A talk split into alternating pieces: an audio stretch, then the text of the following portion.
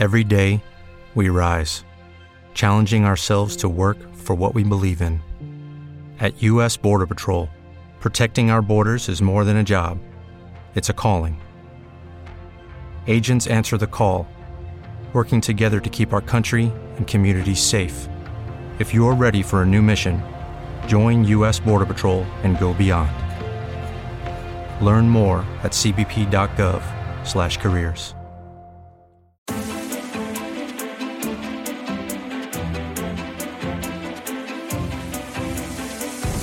Capital Intereconomía. Innovación. Tendencias. Enseguida vamos a ir con nuestro consultorio, consultorio de bolsa. Hoy nos va a acompañar Diego Morín, que es analista de IG España. Pero antes vamos a mirar a la bolsa y lo vamos a hacer a través de un gestor, de Fernando Romero, que es gestor de Abaco Capital. Fernando, ¿qué tal? Buenos días. Buenos días, Susana. Muchísimas gracias. La bolsa lleva un mes de enero espectacular, con una subida a la renta variable del 10%. ¿Cómo veis este ritmo en las subidas y este tono tan optimista en el arranque de 2023?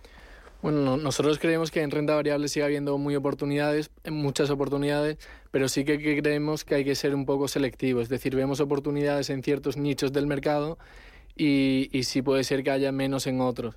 Eh, lo que nosotros pensamos es que eh, para cualquier inversor en renta variable es fundamental eh, tener una perspectiva más de largo plazo y no, no, enfocarse tanto a lo mejor en los resultados trimestrales o en todas estas eh, reuniones de la Fed, como que van a hacer los tipos, que van a hacer los beneficios en el corto plazo, sino tener una visión más a largo plazo. Y aquí sí que creemos que, que podemos encontrar oportunidades muy, muy buenas. Eh, yo creo que se entiende muy bien si lo pensamos eh, desde el punto de vista del capital privado, empresarios que, que buscan... Eh, hacer crecer su negocio. Por ejemplo, un ejemplo que me parece muy bueno es eh, un empresario agrícola el cual eh, decide extender su negocio y comprar eh, nuevas fincas, por ejemplo. Este tipo de empresario nunca va a pensar en si va a llover más o menos el año que viene y en función de eso tomar una decisión. No simplemente busca comprar buenos activos, sabe su valoración y si el precio le parece atractivo, pues eh, es una buena oportunidad en el largo plazo. Hablando de ese largo plazo y buscando oportunidades, ¿en qué tipo de sectores y en qué tipo de compañías estáis aumentando posiciones? ¿Dónde veis oportunidad? Sí, mira, nosotros creemos que una gran oportunidad eh, para los próximos años eh, se encuentra, por ejemplo, tenemos dos empresas españolas, ambas del sector de automoción, de, de, la parte de componentes de, de automóviles, que son Gestam y CIE. ¿Por qué creemos que estas compañías representan una oportunidad, una gran oportunidad a largo plazo? Pues bien, eh, son compañías em, que durante todos estos años han estado creciendo a ritmos muy por encima del mercado y lo van a continuar haciendo. Si en cambio el hecho de ser cíclicas, de estar dentro de un sector mucho más cíclico como es el, el de la automoción, eh, pues le hace que toda esta incertidumbre acerca de la recesión que, que se podría dar este año, el año que viene, pues eh, las esté penalizando muchísimo en el mercado. Están cotizando prácticamente a múltiplos eh, mínimos de, de, toda su historia. Cuando en realidad esto no quiere decir que sean compañías de baja calidad o compañías eh, que, que, que, tengan malos retornos, una posición competitiva débil, sino simplemente que esta incertidumbre en el corto plazo pues nos permite poder comprarlas en, a precios extraordinarios. ¿Qué, peso tienen eh, Gestam y CIE y el sector autos en vuestra cartera? Gestam es la principal posición ahora mismo y más eh, aumenta el peso por la revalorización que ha tenido en este principio de año. Tenemos cerca del entre el 8 y el 9%. Y, y CIE Automotive eh, también eh, ha aumentado el, peso en la cartera por, por, por, lo bien que lo ha hecho durante este principio del año y ahora mismo ten, tendremos cerca de un 4,5% de ello. ¿Qué más tenéis en cartera? Bueno, también tenemos en, en carteras eh, empresas que un poco cumplen las mismas características que estas, es decir, son empresas eh, extraordinarias y que por unas razones eh, de incertidumbre en sus mercados, eh, cosas totalmente temporales, creemos, pues, pues están a precios razonables, están a precios que, a los que consideramos que, que, representan una gran oportunidad en el largo plazo. Pues por ponerte otro ejemplo, podría ser la cervecera Beinbev. Eh, esta empresa por su mera exposición a emergente, como por ejemplo otra empresa que tenemos que también tiene le pasa esto es Prosegur y Prosegur K. Son empresas que por el simple hecho de tener exposición a emergente, emergentes son geografías que las bolsas lo han hecho regular durante los últimos años, ha habido mucha depreciación de la moneda, se vieron muy afectadas por, por el COVID y, y, que creemos que son negocios extraordinarios y, y, que en el largo plazo estas economías eh, lo podrían hacer igual o incluso mejor que, que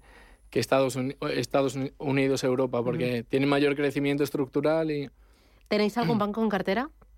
Sí, bancos tenemos, el, es el banco inglés Lloyd, es un banco que es el líder en, depósitos y en hipotecas en Reino Unido y que también a lo mejor por el simple hecho de que el Banco Central eh, de Reino Unido ha sido un poco más contundente y un poco más realista en cuanto a las expectativas de, de crecimiento y de, y de subida de tipos, pues se vio muy afectado durante todo el año pasado pero que es un, un banco extraordinario, con cuotas de mercado muy grandes y que se está viendo muy, muy beneficiado también de toda la subida de tipo. ¿Algún banco español? No, bancos españoles no, no tenemos en cartera ahora mismo. ¿Y alguna tecnológica? Tecnológica mm, como tal, no, tampoco. tampoco. Y americana no.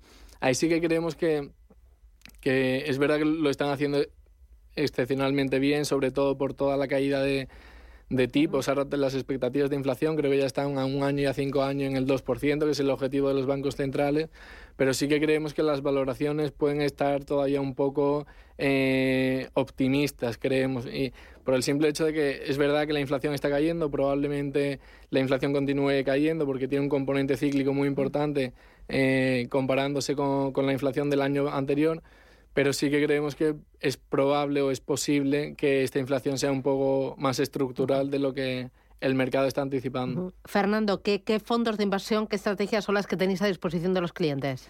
Bueno, nosotros eh, tenemos Abaco Global Value Opportunities, es, una, es un fondo que está enfocado en renta variable, eh, que creemos que tiene un potencial grandísimo. Nosotros creemos que perfectamente los próximos, para un inversor que tenga un, un plazo de inversión de 3 a 5 años representa una, oportunidad extraordinaria.